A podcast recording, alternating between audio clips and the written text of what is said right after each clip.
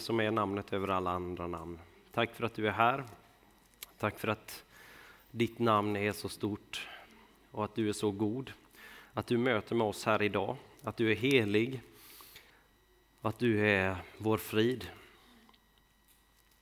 Så vi ber att du talar till oss, att du öppnar våra hjärtan, Herre, för vad du vill säga. Vi ärar dig och vi prisar dig. Amen. Imorgon börjar min semester. Så den här gudstjänsten det är typ det sista jag gör innan jag, jag går på semester. Eh, och kommer vara ledig i drygt fyra veckor. Så om du precis har avslutat din semester så, så välsignar jag dig. Men så jag tänkte att det här eh, temat för idag skulle vara att eh, ha semester och samtidigt behålla tron. Nej, eh, det ska det inte vara, utan vi ska fokusera på Apostlagärningarna 5. Och ni kanske hör att jag talar med ett lite annat tonläge än i vanliga fall. Eh, om ni känner mig eller om ni bara är här och hör att varför talar han så konstigt? Men det är för att eh, jag har varit sjuk i en vecka ungefär och jag har hostat och lite annat. Men det har slitit ganska rejält på halsen och på stämbanden och sådär. Jag mår mycket bättre nu men är ganska, ganska hes och lite hosta hänger i och sådär. Men jag skulle i alla fall idag vilja fråga dig om du någonsin har läst någonting i Bibeln som, eh, som du kanske tyckte var lite konstigt, något som du inte förstod riktigt. Det har hänt mig i alla fall. Du kanske till och med har läst något som du inte riktigt fattar, hur kan det här stå i Bibeln? Hur kan det här som jag läser här finnas med i den här Bibeln som handlar om den guden som jag känner? Som handlar om den här kristendomen som jag är en del av. Kanske du har hört något citeras i en predikan eller talas om i en predikan som du tänker bara, va? Vad var det där? Eller som du blir chockad av att höra. Eller sett något hända i en gudstjänst som är jättekonstigt. Kanske i den här kyrkan eller i en annan kyrka. Kanske sett något hända med någon som du känner i, i en bönesamling eller i en gudstjänst eller i eh, sådär som du, som du inte förstår dig på. Hur kan det vara möjligt? Någon börjar agera konstigt eller gör någonting som du inte förstår, hur kan det, den personen göra det? Och alla sådana här saker kan på något sätt göra att vi ja, sätter upp händerna emot mot Jesus, mot tron. Att vi börjar brottas med saker och ting. För jag säger inte att allt som händer i kyrkan eller som händer i, i, i våra religiösa sammanhang eller kristna sammanhang på det sättet är, är helt rätt. Men en hel del kan, kan vara av Gud, men att det är mycket människa i det också. Det är mycket av vårt kött i det också. Och här vill jag bara säga att vi behöver urskiljning. Vi behöver ha den heliga Andes ögon att se vad är av Gud vad är, vad är inte det? Vad är det som Gud har initierat? Men sen går det igenom våra mänskliga kroppar och vi får, vi får ta det goda med det onda på något sätt. Eh, och, och, vi behöver också säga, det där, det är inte rätt. Men eh, det här, det är rätt. Eller så. Eh, det som står i Bibeln däremot, det kan vi veta Även om vi tycker att det där verkar väldigt konstigt. Det där förstår jag inte hur det kan ha med, med Gud att göra. Eller så, men det, det som är inom, inom de här ramarna, det kan vi veta att det är av Gud. Det är hans ord. Det är, han, det är det som han har talat till sitt folk. Sen behöver vi, vi tolka det, vi behöver förstå oss på det. Och vi kommer inte kunna förstå allting. Men han har gett oss det som sitt ord. Det gör det kanske inte lättare, men, men det, han har ändå, vi kan lita på. Vi kan lita på det. Vi kan lita på honom. Men vi behöver urskiljning och idag ska vi läsa ett stycke som vanligtvis pratar om, pratas om som ett ganska svårt ställe. Som är ett utmanande ställe som vi, kan, som vi kanske när vi läser det ibland kan göra lite så här, va? Hur funkar det här, hur hänger detta ihop? Men vi behöver möta sånt också eh, och se vad det har att visa, hur, hur, vad kan det uppenbara för oss? Så vi ska läsa här Apostlagärningarna 5, vers 1-11.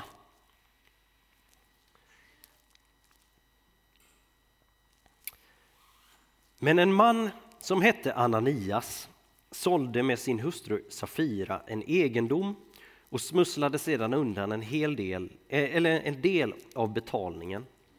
Med hustruns vetskap. Han bar fram resten och lade det vid apostlarnas fötter. Då sa Petrus, Ananias, varför har Satan fyllt ditt hjärta så att du ljög för den helige Ande och smusslade undan en del av pengarna för marken? Var den inte din så länge du hade den? Och när den var såld var inte pengarna dina? Varför bestämde du dig i ditt hjärta för detta? Du har inte ljugit för människor utan för Gud. När Ananias hörde de orden föll han ner och dog och stor fruktan kom över alla som hörde det. De yngre männen kom och svepte honom och bar bort honom och begravde honom. Omkring tre timmar senare kom hans hustru in utan att veta vad som hade hänt. Petrus frågade henne, säg mig, sålde ni marken för det beloppet? Hon svarade ja, för det beloppet. Då sa Petrus till henne, varför kom ni överens om att fresta Herrens ande? Se det som har begravt din man står vid dörren, och de ska bära bort dig också. Och plötsligt föll hon död ner vid hans fötter. När de unga männen kom in fann de henne död, och de bar bort och begravde henne bredvid hennes man. Stor fruktan kom över hela församlingen och över alla som hörde om det. Så lyder Herrens ord. Gud, vi tackar dig.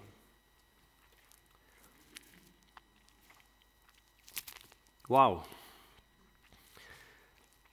Det här var kanske inte vad vi var beredda på när vi, när vi skulle läsa Apostlagärningarna och när vi skulle komma till gudstjänst på söndag morgon här mitt i juli.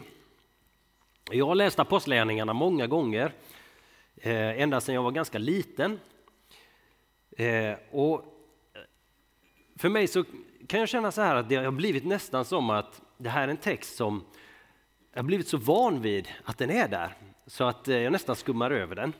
Eh, det, ja, jag vet att den är, den är lite kantig och, och så, så att jag, jag läser den och så ja, ja, Ananias och Safira och så fortsätter jag med de här andra texterna som är, är lite tilltalar mig lite mer om man säger så.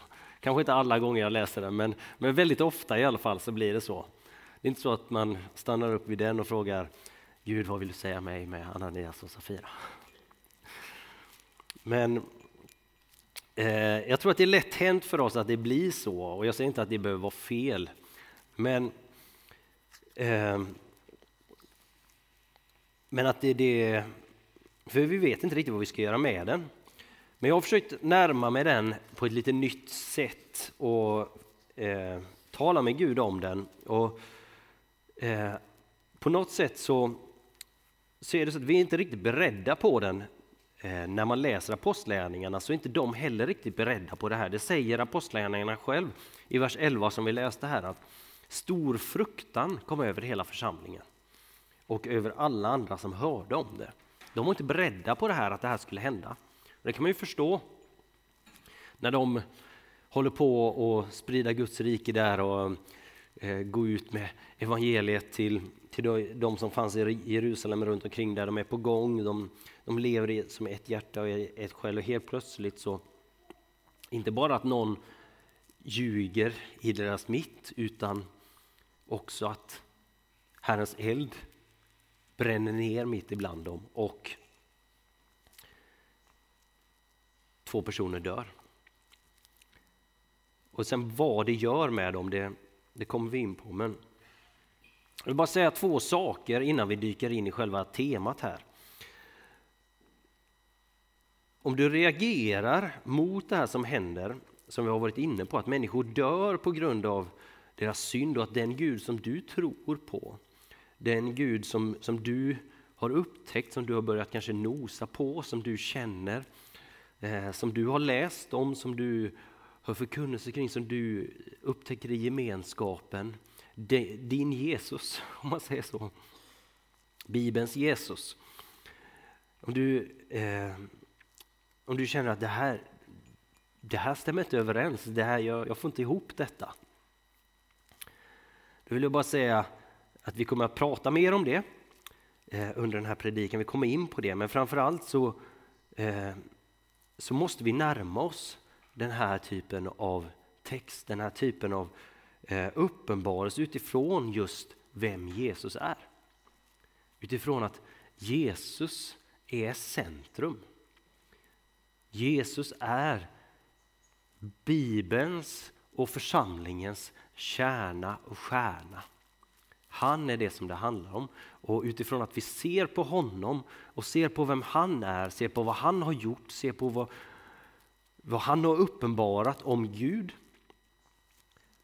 så kan vi också ha mer frid över svåra texter, svåra sammanhang. Vi kan också förstå dem bättre i ljuset av det. Det här är inte första texten du ska börja studera i Bibeln, om man får säga så. Men är du här idag och det är första gången du kommer till kyrkan så välkommen. Vi behöver ljuset av evangeliernas uppenbarelse av Jesus för att både kunna se klart i sådana här situationer men också för att kunna leva livet. Vi behöver korsets uppenbarelse för att, för att kunna möta svåra situationer. För att kunna möta både eh, det som vi inte förstår men också livets problematik. Som Jesus säger till lärjungarna när han kommer gående till dem på vattnet i Johannesevangeliet kapitel 6. Så är de, de är mitt ute i, på havet i, och kämpar mot vind och, och vågor i, i brottning, i kamp, i, i det som tar deras uppmärksamhet. Så kommer Jesus gående till dem och de blir livrädda för honom. De känner inte igen honom i den stunden. Men han, den gode heden, säger det är jag, var inte rädda. Och då förändras allt och de vill ta upp honom i båten, för de förstår att det är han.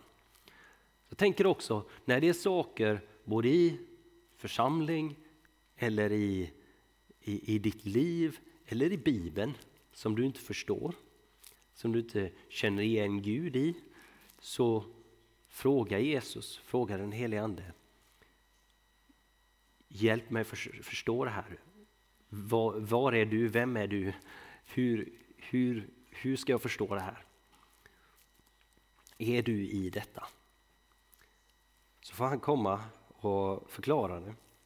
Den an, när, vi går, när vi går in i den här texten då så är, så är det första som, som Ananias, som jag vill peka på här, det är att Ananias lögn, eh, när den har avslöjats så så säger Petrus, han, han frågar Ananias i vers 3.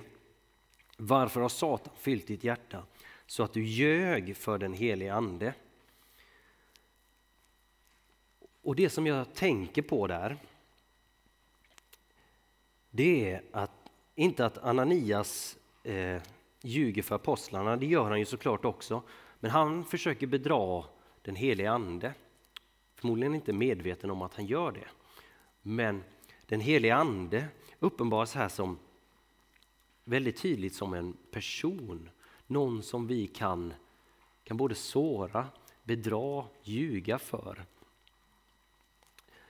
Att den helige Ande är så förknippad med oss som Kristi kropp, oss som församling. Den helige Ande fyller församlingen på pingstdagen. Fyller var och en av medlemmarna och det är han som är det som håller dem samman. Det är andens enhet som de lever i.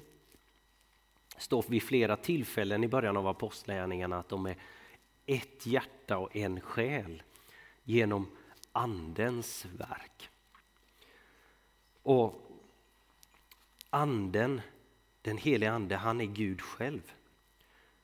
Och det blir så tydligt här att anden verkligen är, han är ingen kraft bara utan han, är, han kommer med kraft. Han kommer med styrka, han kommer med frid, han kommer med glädje, han kommer med alla de här frukterna som vi kan läsa om i Galaterbrevet.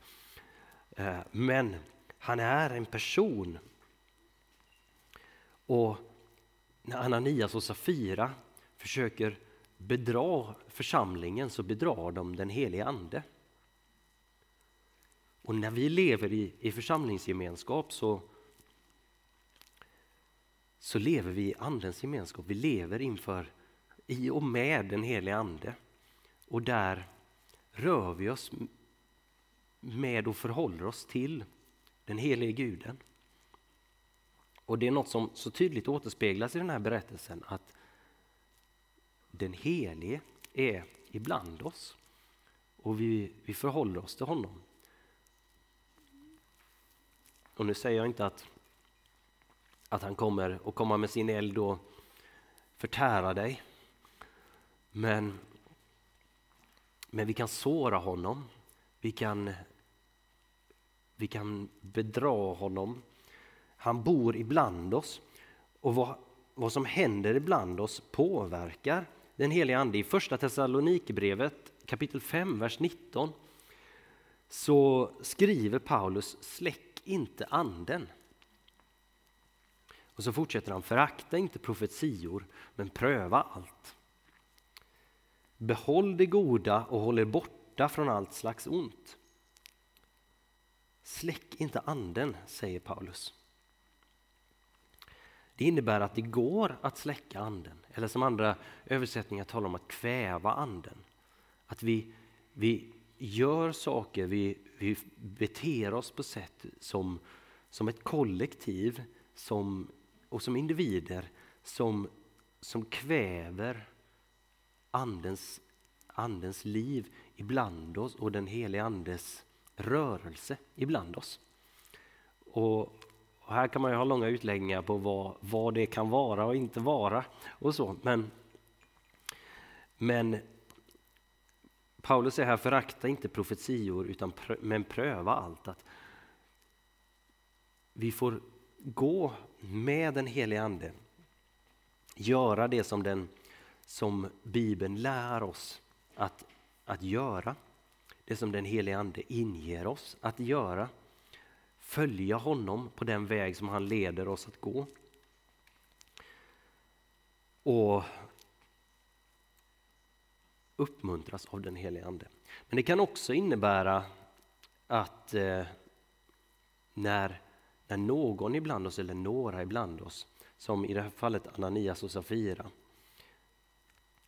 så för kollektivets bästa så ja, så, så drog de på sig en sådan, sådan skuld inför Gud så det var bättre för, för kollektivet, församlingen här, att, att de... Ja, jag ska inte gå in och säga för mycket som jag inte har täckning för här, men eh, inte säga att de, de dog visserligen i det här fallet, men att, församlingen rengjordes från från deras synd, om man säger så.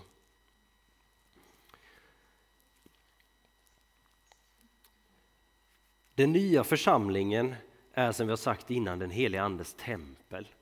Församlingen är den helige Andes tempel och vi ser det här väldigt tydligt i apostlagärningarna och hur det levs ut framåt. Våra kroppar är den nya platsen för Guds närvaro. Vi som församling är platsen för den helige Andes närvaro. Ni, församlingen är det istället för templet i Jerusalem. På pingstdagen blev det så oerhört tydligt och elden kom över varje lärjunge som var samlad i den övre salen. Och den här händelsen med Ananias och Safira den har en parallell i Första Moseboken kapitel 10.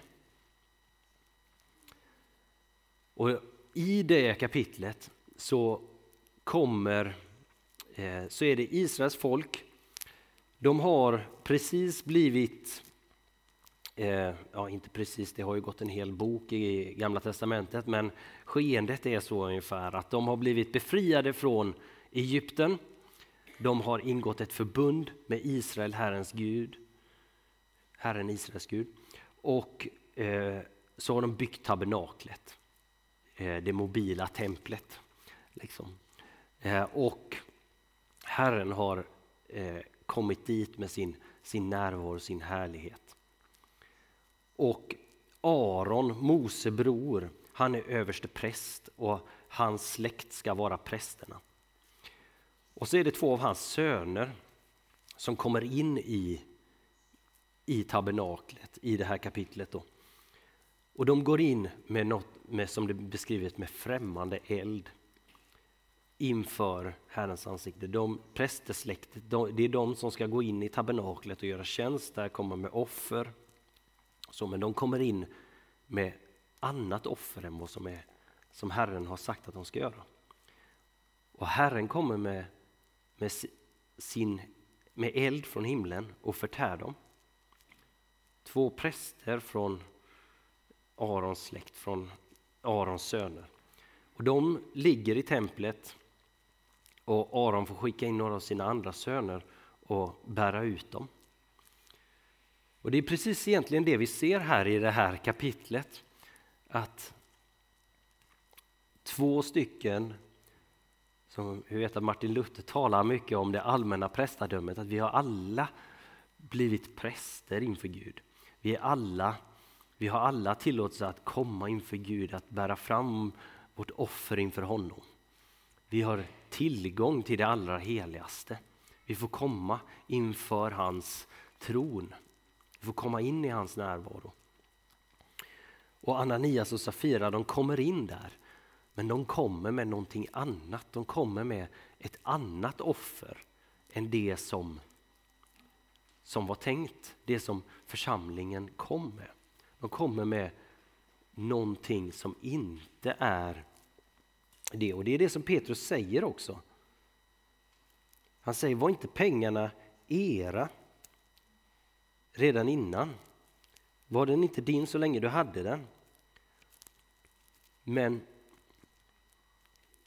men de har valt att försöka att smussla undan och, och ljuga, att, att komma med någonting som, eh, som är eh, ja, en, en skymf både mot församlingen och mot, mot Gud själv. Så det blir ett, eh, någonting av en annan eld än det som, eh, som Herren vill ha. De kommer med sitt offer till församlingen med en falsk överlåtelse. Jag tror att det finns ett, ett tilltal för oss idag här, liksom, på vilka sätt eh, försöker jag komma till, till Herren med, och jag menar inte att, att du behöver känna att, att det, är en, det är en skuld som kommer över dig, men men på vilka sätt kliver jag i stort eller i litet? Kommer jag till Gud och säger eh, jag kommer med allt det här. Men jag vet i mitt hjärta, jag vet redan när jag gör det att det är inte det, det, är inte det jag gör, det är inte det jag ämnar göra.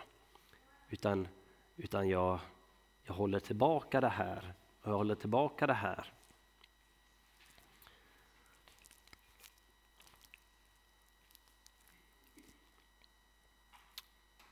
Vi talar ganska ofta om att vi, vi, ger, vi ger tionde eller vi ska gå in och tjäna på det här och det här och det här området eller tjäna med våra, våra liv och, och så.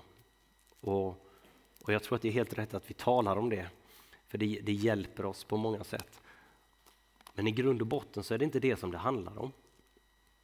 Utan det som det handlar om är att när jag får bli frälst, när när jag får ta emot Guds försoning i mitt liv.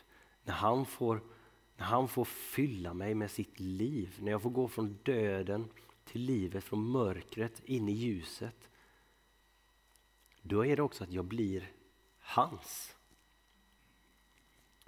Allt mitt är ditt, får jag säga. Jag äger ingenting själv längre. Jag får förvalta det.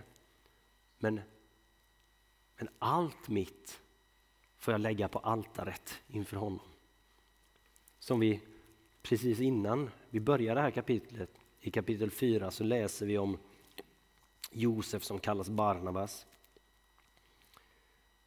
Som sålde sin åker och bar fram pengarna och lade dem vid apostlarnas fötter. Som fick sätta exemplet i detta, som är övergången till, till det som händer här och det som vi läser om händer om och om igen i apostlagärningarna, hur de kliver in med hela sina liv, allt de har, följer Jesus oavsett vad det, vad det kostar. Och Det kan se så väldigt olika ut för oss. För någon kan det innebära att man, ja, man lever sitt, sitt liv med, med, med, med sin villa, med, med sitt jobb. Och man får tjäna Gud i det jobbet. Och så för någon annan så kanske Gud säger sälj alltihop. Flytta till Afrika. Eller eh, kanske extremfall, men eh, Gud kan säga det. Han har gjort det många gånger. Eller som han säger till eh, det är det som Jesus om och om säger i, i evangelierna också. När han säger eh, Lärjungarna säger vi har lämnat allt och följt dig, säger de. Men Jesus säger till den rike unge mannen som kommer till honom och säger vad ska jag göra för att, att komma in i Guds rike? Och Jesus säger att ett saknas det, gå och sälj allt du äger och ge det åt de fattiga. Kom sen och följ mig. Och han går bedrövad därifrån för han äger mycket. Och kan vi höra de orden, kan vi höra det här som, det här som du har, det här som finns i, det här som du, allt det goda som du har fått. Det vill jag vara herre över. Det, det får du ge till mig. Sen kanske han ger det tillbaka att, att få ta hand om. Att få ge, ge vidare. Och Jesus säger, det som du har fått för intet, ge det för intet. Och det här som hände med Ananias och Safira, i den situationen, jag ska inte ge mig in på att försöka förklara exakt vad det är som hände, för jag, jag kan inte det. Men, men i den här situationen så möter den tidiga kyrkan, lärjungarna, de möter den helige guden. De får uppenbarelse på nytt om den helige Gud, att Gud är helig, att han, han är hög, han är upphöjd. De drabbas av det och stor fruktan kommer över hela församlingen och över alla andra som hörde om det. Och på nytt får de det som de redan hade men en, genom en ny erfarenhet så får de känna det här att ja, vi får lägga bort allt annat. Gå, gå för honom, i honom, med honom. Han som är hög, högt över all, allt annat. Men samtidigt så kommer han nära oss.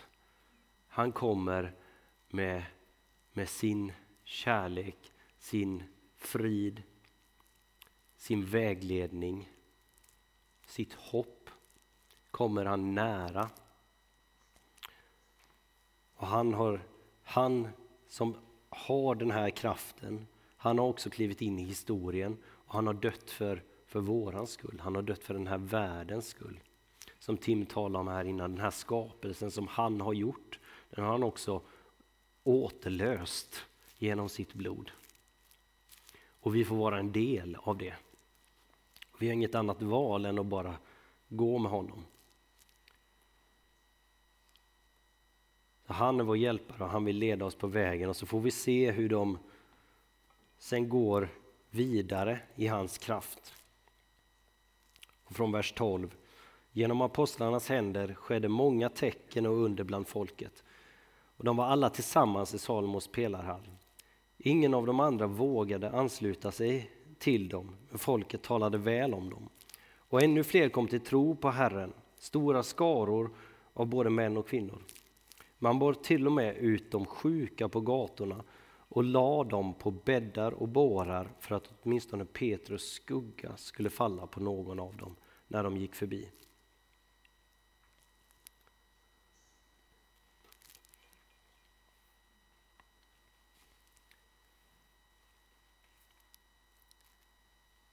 Det kom en gudsfruktan över dem. Och det har vi redan sett hur det fanns innan. Men hur Gud, han är med och han, han leder sin kyrka, han formar sin kyrka, han, han för dem på rätta vägar och han beskyddar dem. Och när vi ber om den helige Andes kraft, när vi ber om väckelse, när vi ber att han ska komma och, och leda oss, så, så får vi också... Då vill han komma, men han kommer också, han kommer också kräva allt av oss. Han kommer också kräva att vi, han kommer också leda oss till att var vi behöver böja oss på nytt inför honom, där var vi behöver omvända oss. Så jag förlåt att jag har tagit, tagit det här som mitt eget.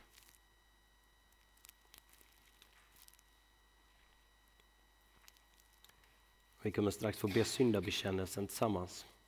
Och där har vi ett ypperligt tillfälle att få lägga ner det, ner våra liv på nytt inför honom. Så Herre, jag tackar dig för att du är, du är kungars kung och herrars herre. Tack för att du kommer till oss mitt i vårt kaos. Mitt i allt som finns runt omkring oss som vi kanske kämpar med just nu, som Eh, Eh, som tar vårt fokus, som skäl vår uppmärksamhet. Eh, och jag ber att du hjälper oss att känna igen dig. Eh, jag ber att du ropar till oss och säger det är jag, var inte rädda. Kom helige Ande. Hjälp oss att se Jesus.